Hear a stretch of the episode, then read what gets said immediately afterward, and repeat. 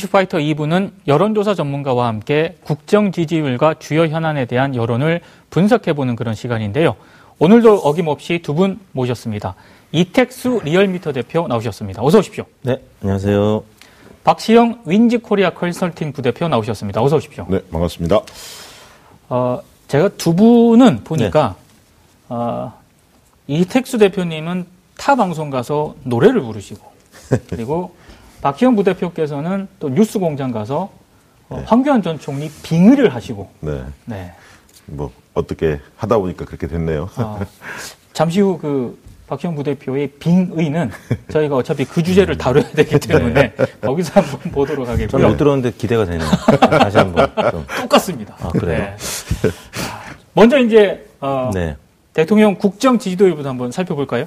네, 문재인 대통령 국정수행 평가가 49.9%로 지난주와 비슷했습니다. 0.1%포인트 어, 높아진 수치인데요. 네. 어, 부정평가는 44.4%, 어, 3주째 50% 선을 어, 육박하면서 보합세가 지속이 되고 있습니다. 음. 어, 그래 보시면 지금 7주째 긍정평가가 부정평가를 지금 앞서고 있죠. 예. 어, 이번 주 어, 특이한 사항은 30대에서는 이제 많이 올랐습니다. 67%까지 올랐고요. 어허. 반면에 20대가 좀 빠졌습니다. 41.5%로 예. 빠졌고요. 예. 어, 또, 어, 자영업층에서는 42%로 이제 최근 들어서 계속 어, 40%를 기록을 하고 있는데 네. 이번 주에는 이제 학생층하고 무직층이 좀 많이 빠졌습니다. 음. 학생층이 38.1%, 또 무직층이 34.8%를 기록했습니다. 어, 학생층이 굉장히 많이 빠졌네요. 그 저희가 이제 짐작컨대 유해 사이트 차단, 인터넷 검열 논란이 이제 주초에 계속 이어졌고 예. 또 여가부에서 아이돌 외모 지침 논란. 어, 여가부에서는 이제 에, 취지는 그것이 아니었는데 네. 표현 어, 하는 과정에서 일부 표현 방식이 좀 오해를 불러일으킨 것 같다라고 이제 얘기를 하는데 네. 아무튼 어, 이런 논란이 있었고요. 또 민생 경제 불안 보도 어, 자영업자 부채 증가, 역전세난 등 이제 경제 관련된 음. 소식 때문에 20대들이 예, 좀 빠진 것 같습니다. 반면에 30대는 아까 말씀드린 대로 어, 많이 높아졌고요. 30대 때는 57%에서 67%까지 예. 크게 높아졌습니다. 어, 월요일 날은 음, 그 보수 야당 일부 언론의 환경부 블랙리스트 공세 본격화가 네. 되면서 48.2%로 약세로 출발했는데 예. 화요일 날 문 대통령의 5.18 망언 비판 소식 그리고 또 고 김용균 씨 유족 면담 보도가 있었고요. 네네. 네.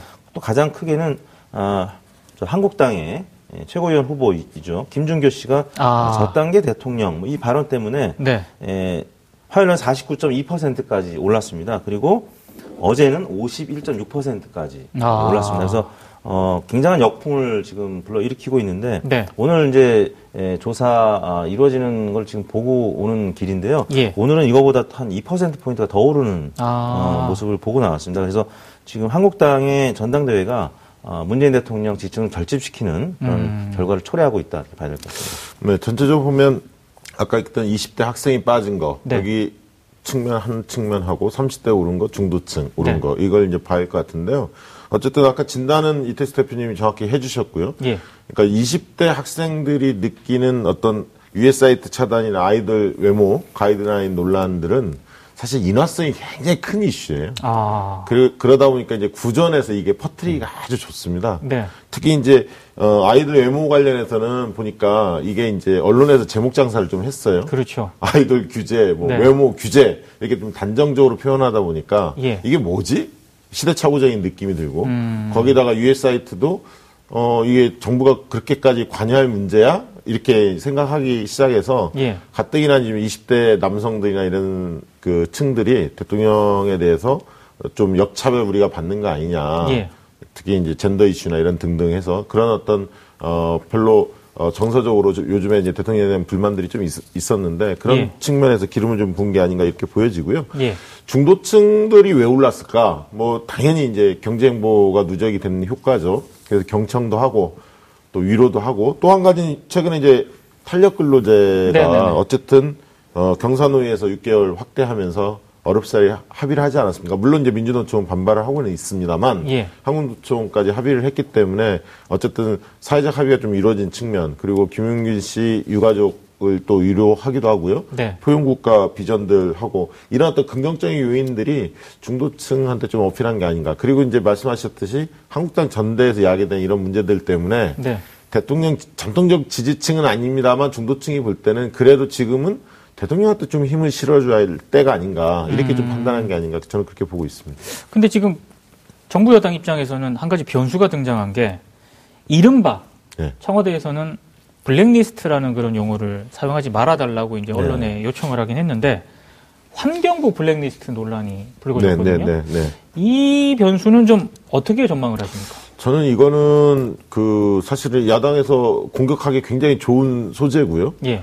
정치 공방으로 굉장히 흐를 것 같은데 네. 어쨌든 검찰에서 지금 수사를 하고 있지 않습니까? 그러니까 그렇죠. 그러니까 당분간은 공방이 계속 이어질 거예요. 그러니까 정부 여당 쪽에서는 이건 합법적인 거고 체크리스트다. 네. 왜냐하면 어, 전 정권 때 했던 블랙리스트하고는 성격이 다르지 않느냐. 네. 왜냐하면 그때는 이제 민간인 사찰을 한 거였고요. 그렇죠. 2만 명이 넘는 어마어마한 예. 숫자를 했고 예. 이 경우에는 이제 공공기관들 산하기관에 대한 감사나 이런 부분들에 대해서 어, 감사를 했는데 과연 이게 불법적 요소가 있느냐. 이제 예. 이 문제가 검찰 수사 결과가 정확히 나와봐야 이게 판단이 될 것 같고요. 왜냐하면 네. 실제로 임명권을 가지고 있는 게 대통령이거든요. 그러니까 그렇죠. 청와대가 부처에서 어, 어떻게 부처가 장관이 임명 행사들을 잘 하고 있는지 수시로 보고를 받고 협의하는 거는 자연스러운 겁니다. 근데 마, 그런데 이제 중요한 것은 실질적으로 정상적으로 감사나 이런 게 이루어졌는지 아니면 불법적이나 위계적인 게 있었는지 이 예. 문제가 어떻게 경찰에서 결론이 나느냐에 따라서 상황은 좀 많이 달라질 수도 있다. 그렇게 음... 보고 있습니다. 문재인 대통령이 네. 5.18 망언에 대해서 굉장히 강도 높게 비판을 했거든요. 네. 이거는 좀 어떻게 영향을 미칠까요? 음, 문재인 대통령 지 아까 이제 말씀드린 대로 오늘 어, 지지율이 조금 또 더 오르는 모습을 제가 보고 왔다고 말씀드렸잖아요. 예. 아마 이런 추세라면 어, 이번 주 주간 집계가 아마 50%선 회복하는 아하. 그래서 내주 월요일에 발표될 수치는 한 51%, 2% 정도 나올 것 같습니다. 네. 결국에는 가장 큰 영향을 미친 게 5.18 망언 그렇죠. 그리고 또 아까 말씀드린 김중교 최고위원 후보가 저단계 대통령 뭐 이런 등의 막말 파문 때문에 음. 예, 아까 말씀드린 중도층 네. 두달 만에 50% 선을 회복했습니다. 52%. 네. 중도층이 이제 그동안에 여러 가지 뭐 민생 현안 때문에 예, 또 50대 중도층 아, 이 계층이 예, 최근 지지 철회했었는데 네. 최근 들어서 이제 보수 진영에서 너무 좀 지나치게 그렇죠. 나오다 보니까 아 이래서는 안 되겠다. 음. 아, 문재인 대통령을 다시 지지하고 지금 나오는 것 같고요. 환경부 뭐 그 블랙리스트 논란도 별다른 반응이 있는 것 같지가 않습니다. 아하. 지금 이제 양 진영의 이야기가 너무 확연하게 다르기 때문에 예, 예. 일단 유권자들이 뉴스를 천천히 보면서 판단하겠다 이런 네. 입장인 것 같고요. 또 뭐 검찰이라든지 또 어, 법원의 입장을 보고 판단하겠다 이런 입장인 것 같습니다. 결국에는 한국당에서 지금 어, 나오는 여러 가지 이 망언들 때문에 네. 오히려 어, 반사익을 주는 문재인 음. 대통령 지지층 결집하는 그런 부분이 있고 아까 긍정 평가 요인으로 이제 얘기 나왔지만 아, 북미 정상회담 네, 어, 소식 네. 이제 며칠 안 남지 않았습니까? 그렇죠. 그래서 거기에 대한 기대감도 또 작용을 음. 한것 같아서 지금 뭐 환경부 블랙리스트라든지 또 예, 다른 문제들은 뭐 그다지 큰 영향을 미치지 못하고 있는 거죠. 지금 이제 채용 비리 문제가 어제 이제 밝혀졌죠. 그렇죠. 권익위가 1,205개 기관을 대상으로 조사를 해봤더니 전수조사했더니 예. 182건 182건에 달하는 채용 비리가 적발됐다. 그리고 네. 36건에 대해서 수사 의뢰한다. 이렇게 좀 발표했는데요. 어, 그런 생각이 듭니다. 이게 사람들 처음에는 이게 현 정권 출범 이후에 이게 생긴 문제인가? 아하하. 이 시점에 대해 잘 판단을 못 하거든요. 예, 근데 예. 봤더니 뭐 2014년, 16년 뭐 이런 것들이 굉장히 많더라고요. 예. 과거 정부하고 그렇죠. 연관된 게. 그래서 이 채용 비리 문제가 앞으로 이제 서울교통공사 남아 있지 않습니까? 그러니까 5개 기관은 이제 그 감사원이 지금 들여다보고 있기 때문에 그 결과를 지켜봐야겠습니다만 이 채용 비리 건도 뭐 크다 크게 영향을 미칠 것 같지는 않습니다. 그래서 음. 현 정부하고 연관되는 지점이 그렇게 강하지가 않기 때문에 네. 다만 이제 아까 청년층이 많이 빠졌는데 대통령이 이제 그 유한대학을 방문하지 않았습니까? 예, 졸업식 예. 방문했는데 어쨌든 대통령이 청년층과의 대화 그리고 그들에 맞는 맞춤형 정책 이런 문제에 대해서는 청와대 좀 더 신경을 많이 써야 할 대목이 아닌가. 왜 20대가 60대 이상하고 지지율이 똑같이 나왔거든요. 아, 굉장히 긴장해야 할 그렇죠. 대목이 아닌가 싶습니다. 음, 알겠습니다. 정당 지지도 한번 가보시죠. 네, 네 정당 지지율에서는 이제 민주당 지지율이 40.6%로 40% 선을 계속 이어갔고요. 예. 어, 한국당 지지율이 26.3%로 어, 지난주 대비 1.2%포인트 올랐습니다. 월요일 날은 25.5%, 화요일 날 26%, 수요일 날 26.4%, 어, 야금야금 0.5% 안팎 지금 올라가고 있는데 네. 가장 주된 원인은 황교안, 오세훈, 김진태 이 세 후보의 TV 토론이 아. 네, 벌써 한 세 차례 예, 열렸죠. 예. 어, 지금 나름 관심을 모으고 있습니다. 그래서 컨벤션 효과가 이제 작용을 하고 있는 것 같은데 문제는 사실 29.7%까지 어, 찍었던 일간으로 찍었던 한국당 지지율이 지금 어, 이 정도 선에 그치는 거는 예. 어, 5.18 망원 또 김준교 최고위원 어, 후보의 예, 음. 망언, 뭐 막말 등에 따라서 지지율이 지금 올, 오르는 것이 크게 오르지 못하고 예. 지금 야금야금밖에 오르지 못하는 아까 이제 중도층 말씀드렸는데 중도층이 지금 아무튼 한 발짝 한국당에서 빼는 입장이기 때문에 예. 예 그리고 이제 무엇보다 이번 주에 눈에 띄는 한국당의 지지율은 오르긴 했는데 이제 대전, 충청, 세종 어, 사실 대전 충청 세종이 굉장히 점잖은 분들로 그렇죠. 계신 분들입니다. 응답률도 예. 굉장히 낮아요. 자기 음. 의사표시 잘 안 하고 속내를 드러내지 않는 분들인데 이 지역에서 한국당 지지율이 좀 빠졌습니다. 다른 아. 지역은 비슷했는데 비슷하거나 올랐거나 그래서 예. 좀그 품위를 지키지 못하는 음, 부분에 대해서 한국당에 대해서 중도층 또 대전 충청, 대전 충청 세종 지역은 사실 캐스팅 보트 지역이거든요. 그렇죠. 이런 부분에서 어, 지금 한참 올라야 될 시점에서 1% 포인트밖에 예, 오르지 못했다. 이거는 좀 아쉬운 대목인데 네. 김준교 최고위원 후보는 아마 그럴 겁니다. 어젠가 어, 본인이 그런 주장을 했죠. 페이스북이었나요? 어, 자기 때문에 지지율이 오를 것이다. 이렇게 얘기를 했는데 아마 지지율이 오른 것이 아마 본인 덕이 아닐까라고 아마 주장을 또 하지 않을까 싶어서 아. 조금 우려되는 좀 음, 상황입니다. 지금 민주당 같은 경우도 이제 소폭 올랐는데 네. 어쨌든 김경수 이 지키기 예. 어, 좀 과다한 거 아니냐. 당이 저렇게까지 나서서 아 정말 그거는 호불호가 확 나뉘더라고요. 아, 그렇습니다. 그래서 제가 볼 때 그거는 민주당의 지지율 상승에는 그닥 도움이 되지 않는 음. 전 제가 볼 때는 좀 예. 오히려 시민사회나 법조계나 다양한 어떤 외곽에서 음. 예. 김경수 그 1심 재판에 대한 문제점 이런 거를 뭐 자연스럽게 하면 하는 거는 저는 좋다고 보는데 필요하다고 네네. 보는데 네. 이 당이 전면에 나서서 음. 어 저렇게 하는 것이 과연 어, 여당한테 도움이 될까? 예. 이 측면을 한번 좀 고려했으면 좋겠다는 생각이 좀 들었고요. 예. 그럼에도 불구하고 왜 올랐느냐? 예. 그거는 어, 올파 망언에 이은 아까 김준규 뭐 이런 태극기 부대 부상 등등의 한국당의 실, 뭐 좋지 못한, 모습을 계속 보여주니까 반사이익을 얻은 측면이 있고요. 네. 한국당 지지율이 왜 더 안 빠지고 버티느냐? 그리고 한 1% 올랐지 않습니까? 왜 예. 그럴까? 저는 그렇게 봅니다. 그러니까 컨벤션 효과 분명히 조금은 있죠. TV에서 계속 다뤄지니까. 두 네. 번째는 네. 뭐냐면 보수층들이 위기의식이 있는 것 같아요. 그러니까 어, 한 4, 5% 계속 오르다가 아. 최근 한 3, 4% 빠지지 않습니까? 그렇죠. 그러다 보니까 보수층에 좀 결집 효과가 좀 있고 예. 그다음에 여러 조사를 해보면 이 태극기 부대 이따가 현안 조사 말씀을 주시겠습니다만 이 태극기 부대와 관련된 이런 문제들이 한국당 지지층 정서와 크게 위배되지가 않아요. 음. 정서적 일체감이 있습니다. 그러니까 우경화 별로 거, 걱정 심각하게 하지 않는 것 같아요. 한국당 지지층들이. 그러다 보니까 이 문제에 대해서 뭐 굉장히 심각하게 느끼는 그런 어떤 인식들이 확인되지 않고 있거든요. 그러다 보니까 이제 자연스럽게 위기의식, 좀 정신 차려야 돼. 더 빠져야 오히려 한국당이 더 나중에 좋아, 건강한 정당으로서 거듭날 수가 있는데 지금 오히려 한 1% 오르다 보니까 네. 또 오판하지 않을까 그런 걱정은 있습니다만 다행스러운 것은 오늘 이제 부산, 울산, 경남에서 부산에서 어, 합동연설을 했는데 태극기 부대들이 과거와 달리 예. 막 이렇게 그 다른 그 후보들 연설할 때 방해하거나 이런 모습은 안 보였다는 겁니다. 아. 그만큼 이제 국민들의 따가운 시선을 의식했던 거죠. 예. 보수 언론들도 그 부분에 대해서 집중적으로 그렇죠. 어, 비판했기 때문에 음, 한국당 지지율이 보면 보수층에서는 어, 지난 주중 집계 대비하면 11% 포인트 올랐는데 예. 중도 진보에서 다 빠졌어요. 아하. 어, 그러니까 이제 외연 확장을 이제 함에 있어서 굉장히 이 막말 파문이라든지 5.18 망언 어, 부분은 치명적으로 작용하고 있다. 네. 그 외연 확장은 어렵다는 것이죠. 그리고 음. 30대에서 또 많이 빠졌고요. 김준교 후보가 이제 30대인데 예. 같은 30대가 왔을 때도 이분은 좀 어, 심했다고 판단한 것 같습니다. 그리고 당내 이제 그 원로 어, 정치인들이 아마 아, 김진태 후보한테도 얘기하지 않았을까 싶습니다. 지금 음. 김진태 후보가 아, 자신의 지지층한테 좀 자제해달라는 얘기를 지금 하고 있거든요. 예. 그런 차원에서는 어, 조금은 이제 숨고르기를 하고 있는 것 같은데 아무튼 한국당 이 태극기 부대를 중심으로 한 극우 세력들이 사실 2%밖에 안 된다고 하는데 네. 이분들이 이제 워낙 극성 맞고 또 뭐 오프라인이든 온라인이든 어, 자기 표현을 워낙 극성스럽게 하기 때문에 예. 이 부분에 대해서는 비대위원장조차도 통제가 안 되고 그렇죠. 사실 원내대표 입장에서도 이건 어, 잘못하면 봉변을 당할 수 있는 부분이기 때문에 굉장히 두려울 수밖에 없는 존재이죠. 근데 이거를 저 제대로 컨트롤하지 못하면 예. 어, 나중에 보수 통합 하지 못하고 네. 결국에는 정권 교체는 먼 얘기가 될 겁니다. 그래서 이 부분을 좀 어, 제대로 컨트롤해야 되는 그런 숙제가 남아 있다고 음. 저는 생각합니다. 근데 TV 토론을 네, 보면은요. 네, 네.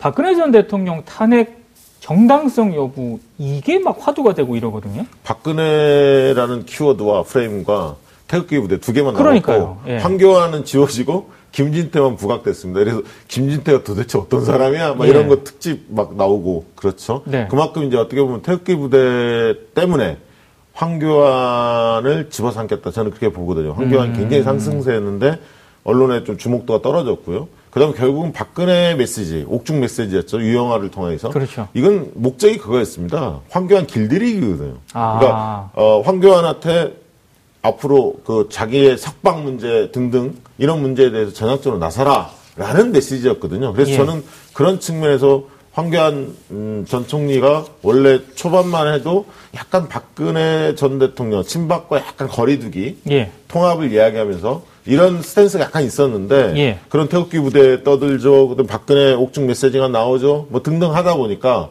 뭐 과이 공가에서 과이도 아니고 세모 갈팡질팡한 네. 그런 어떤 입장이 좀 모호하게 내다 예. 보니까 스텝이 좀 꼬이지 않았나 음. 그런 생각. 어, 황교안 후보 이제 빙의를 좀 이따 이제 하기 앞서서 제가 조금 soft landing할 수 있도록 이제 황교안 후보 입장을 말씀드리면은 예. 황교안 후보가 이제 어떻게 보면 김진태 후보 때문에 예, 좀 얻은 그 득점을 한 측면도 있습니다. 아, 그래요? 이제 굉장히 이 극우 보수 뭐 이런 색채를 김진태 후보 때문에 조금 아. 옅게 만들 수 있게 됐던 거였고 유영하 예. 변호사는 뭐 남자 최순실이다 이래서 오히려 이제 박근혜 전 대통령에 대한 동정심이 조금 희석되는 예. 그래서 이제 황교안 후보에 대해서 동정심을 갖는 어, TK 지역의 당원들의 이야기가 어, 오늘 몇 군데서 보도가 됐더라고요. 네네. 네. 그런 차원에서는 황교안 어, 후보 입장에서는 뭐 크게 지금 워낙 지금 많이 앞서가고 있는 음, 당심에서 예. 좀 방어하고 있는 데 있어서는 도움을 오히려 받고 있는 것 아니냐. 음. 그래서 이제 황교안 후보의 이제 빙의를 좀 보고 싶다는 말씀드립니다.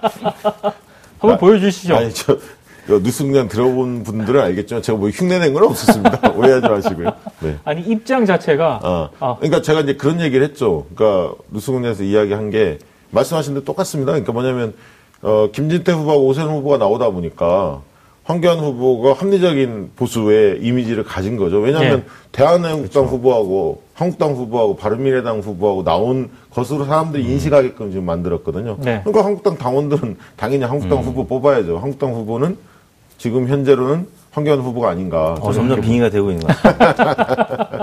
그래서 좀 표를 좀 나눠줄 생각도 있습니다. 네. 김진태 후보 2등하라고. 네. 어, 황교안 후보 캠프에서 아마 조만간. 연락이 안 오더라고요. 네. 압도적으로 1위 하니까 방심하는 것 같은데 네. 제가 볼땐 대선 가두는 적신호가 들어왔습니다. 모호한 태도 때문에. 그렇죠. 세모. 네. 그러면 어찌됐든 지금 전당대회라든가 TV 토론을 보면서 자유한국당이 계속 오른쪽으로 지금 가는 그런 모양새거든요. 네. 그럼 관심이 네. 두 분께서 김진태 후보 있지 않습니까? 네. 2위가 가능하다고 보십니까? 저는 2위 못할 겁니다. 아. 제가 보는 견해는 그러니까 한 18%에서 한 20%, 이 21, 2, 뭐 이 사이에 음. 있을 것 같고요. 저는 예측을. 예. 오세훈 후보는 한 25% 내외에서 그러니까 두 후보 간의 차이는 그닥 크지는 않을 것 같다. 25에서 뭐 27 이 정도 하고 예. 황교안 후보가 한 55% 내외가 압승을 하지 않을까 음. 조심스럽게 이렇게 보고 있습니다. 이택수 대표님은 저는 그냥 5대 3대 2. 5대 3대 2. 5, 김. 아. 5대 3대 2로 뭐 대략 나오지 않을까 조심스럽게 전망을 해보는데 예. 어, 아직까지는 당심에 대한 조사가 이루어진 결과들이 아직 발표되지 않고 그렇죠. 있습니다. 왜냐하면 민심 조사에서 한국당 지지층 뭐 이렇게 예, 뭐 어제 그제도 있었던 것 같은데요. 예. 뭐 대략 5, 3위 정도로 나오고 있는 것 같습니다. 그래서 음. 이제 결국에는 오세훈 후보가 어느 정도 약진을 하느냐에 예. 아, 따라서 오세훈 후보나 이제 황교안 후보의 미래가 이제 결정될 그렇죠. 것 같습니다. 물론 이제 역전될 가능성도 있죠.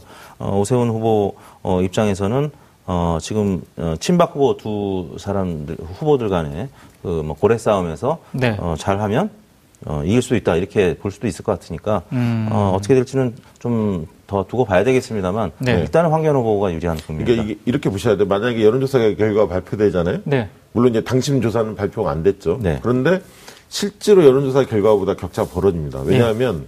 막판에 대세 쪽으로 쏠려요. 그렇죠. 지역위원장하고 국회의원들 같은 경우는 네.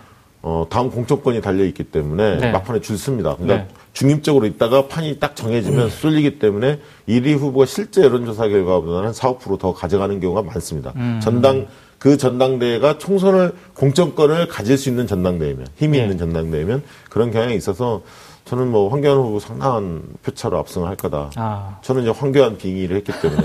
네.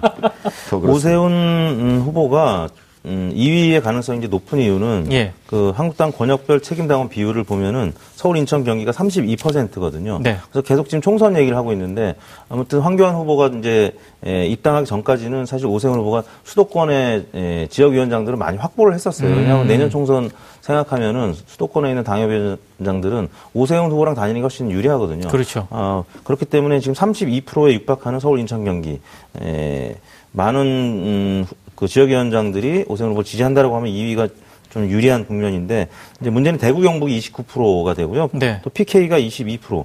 합치면은 뭐 거의 이제 50%에 가까운 어, 수치이기 때문에 영남권을 누가 잡느냐의 음. 문제인데 영남권은 뭐 여전히 황교안 후보가 민심 조사를 보면은 많이 앞서 있기 때문에 네. 황교안 후보가 좀 유리한 국면이다 이렇게 보는 것이죠. 아, 근데 국민들의 그 태극기 부대에 대한 인식은 네. 어, 자유한국당 분위기와는 좀 많이 다른 것 같습니다. 네. 네. 어, 태극기 부대에 취해야 할 한국당 입장에 대해서 예. TBS 의뢰로 조사를 했는데요. 예. 단절해야 한다는 의견이 57.9%로 나왔고요. 허허. 포용 의견이 26.1%, 모름 무응답이 16%로 나와서 예. 어, 두 배 이상 단절 의견이 높게 나타났습니다. 음. 어, 중도층은 어, 단절 여론이 대다수로 66%로 나, 나타났고요. 예. 에, 무당층도 이제 45.2%가 단절 의견인데 예. 에, 다만 한국당 지지층은 포용 의견이 65%, 보수층도 53%가 포용. 그래서 아. 어, 다른 계층들하고는 온도차를 나타냈습니다. 그래서 어, 누가 당권을 획득하더라도 네. 어, 이 태극기 부대를 어, 내치기는 어려울 것이다. 포용하고 어, 가야 된다는 뜻일 거고요. 지금 예. 어, 문재인 대통령 지지율도 어, 매우 잘못한다는 의견이 26%거든요. 그러니까 지금 26% 허용하지 못하겠다는 의견도 동일하고요. 네. 어, 대략 요즘 여론조사 해보면 대략 어, 지금 이 보수층의 입장을 대변하는 핵심 지지층이 한 25% 6% 이렇게 나오고 있어요. 음. 그래서 어, 한국당이 나중에 정권 교체하려면 바른미래당하고 통합하기에 앞서서 예. 일단은 어, 극우 세력하고 또 합리적 보수 세력 합쳐야 된다 이런 입장들이 아마 내부적으로 있을 겁니다. 그래서 아마 어, 26% 생각보다는 높게 나타난 거거든요. 네, 네, 네. 어, 그래서 어, 제가 봤을 때는 어, 좀 무리한 입장인 건 압니다만 그래도 포용해야 된다는 의견이 적지 않게 나타난 것 같습니다. 그러니까 지금 한국당 지지층 중에 한 21.6%가 지금 모름 무응답 판단 유보를 하고 있어요. 예. 그러니까 이제 그런 만큼 좀 고민스러운 지지층도 꽤 있어 그렇죠. 보입니다. 근데 예. 저는 이렇게 해석을 했습니다. 왜 한국당 지지층이 이렇게 60%가 넘는 사람들이 포용해야 한다 이렇게 봤을까? 네. 그러니까 세 가지로 봤는데 하나는 정서적 일체감이 좀 있는 거죠. 함께 아. 뛰었던 사람들이고, 예. 그리고 어떤 방공이라든가 박근혜 뭐 이런 등등에 대한 여러 사안들에 대한 이념적인 어떤 공통성, 정서적으로 같이 뛰었던 동지, 네. 식구 이 개념이 하나 있는 것 같고요. 네. 두 번째는 어쨌든 대통령 현 문재인 대통령에 대한 비판 정서 이걸 음. 공유하고 있는 어, 층 아닙니까? 예. 특기 부대나 한국당 지지층들이. 예. 그다음에 세 번째는 그런 구구 세력들을 어, 우리가 포용을 하지 못하면 집권이 불가하다. 이런 전략적 판단도 하고 있는 것 같아요. 그러니까 그들이 적어도 한국당 지지층으로 본다면 적어도 뭐 5분의 1 이상은 차지하고 있지 않나. 저는 그렇게 봅니다. 그러니까 예. 한국당 지지층의 한 20% 정도는 그런 영향의 구구 세력의 그런 어떤 영향권에 있다. 20%요? 저는, 저는 그게 만약 에 김진태가 20% 나오면 그걸 어떻게 해석할 겁니까? 아, 그렇죠. 그 바로미터 아닙니까? 네네네. 사실은. 네, 네. 그래서 그런 어, 층을 제외하고 우리가 집권할 수 있을까 보수가 네. 한국당이 이제 그런 측면에서 전략적 판단도 좀 하고 있지 않나. 그래서 음. 이 조사 결과를 보면 정말 이제 유승민 그 의원이 굉장히 고뇌가 깊어질 것 같아요. 아. 왜냐하면 이 탈당을 해서 무소속 진영에 있다가 한국당과 과연 어, 통합을 할 수 있을까? 그쪽에 예. 합류를 할 수 있을까? 이런 측면을 본다면 지금 한국당 지지층의 정서가 나온 거거든요. 네. 이거는 태극기 부대 이 정도로 표현해야 한다. 음. 그렇기 때문에 어, 이 큰 틀에서 총선을 겨냥하면 한국당과 결합을 통합 통합 내지 합류를 원하는 의원들이 바른미래당에 꽤 있지만 네. 이런 정서 때문에 쉽지 않은 측면도 있어서 아. 굉장히 고민이 깊어지지 않을까 그렇게 생각이 듭니다. 근데 제가 한 가지 좀 궁금한 거는요. 네. 이제 박시영 부대표님이나 이택수 대표님 말씀하신 게 이렇게 통계적으로는 맞는데 네. 근데 태극기 부대를 만약에 음. 자유한국당이 포용을 하게 되면은 대선이라고 하는 거는 결국에는 중도층이 결정을 하지 않습니까?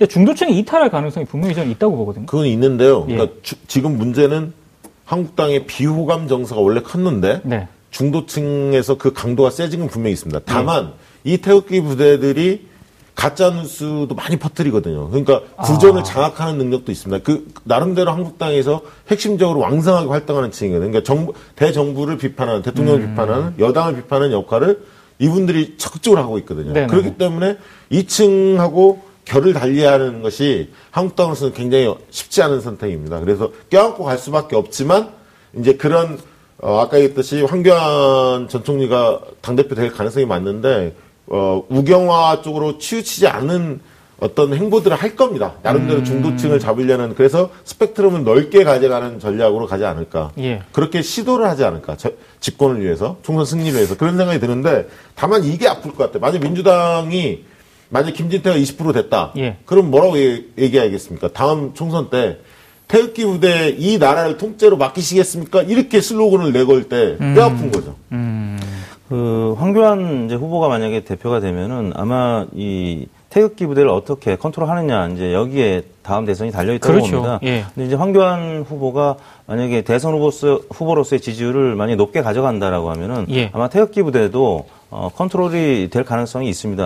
어, 이제 두 가지 문제죠. 품위의 문제인데 품위를 지금 굉장히 이른 행동들을 하고 있는데 네. 예, 품위를 회복을 하고 그다음에 가짜 뉴스 얘기하셨잖아요.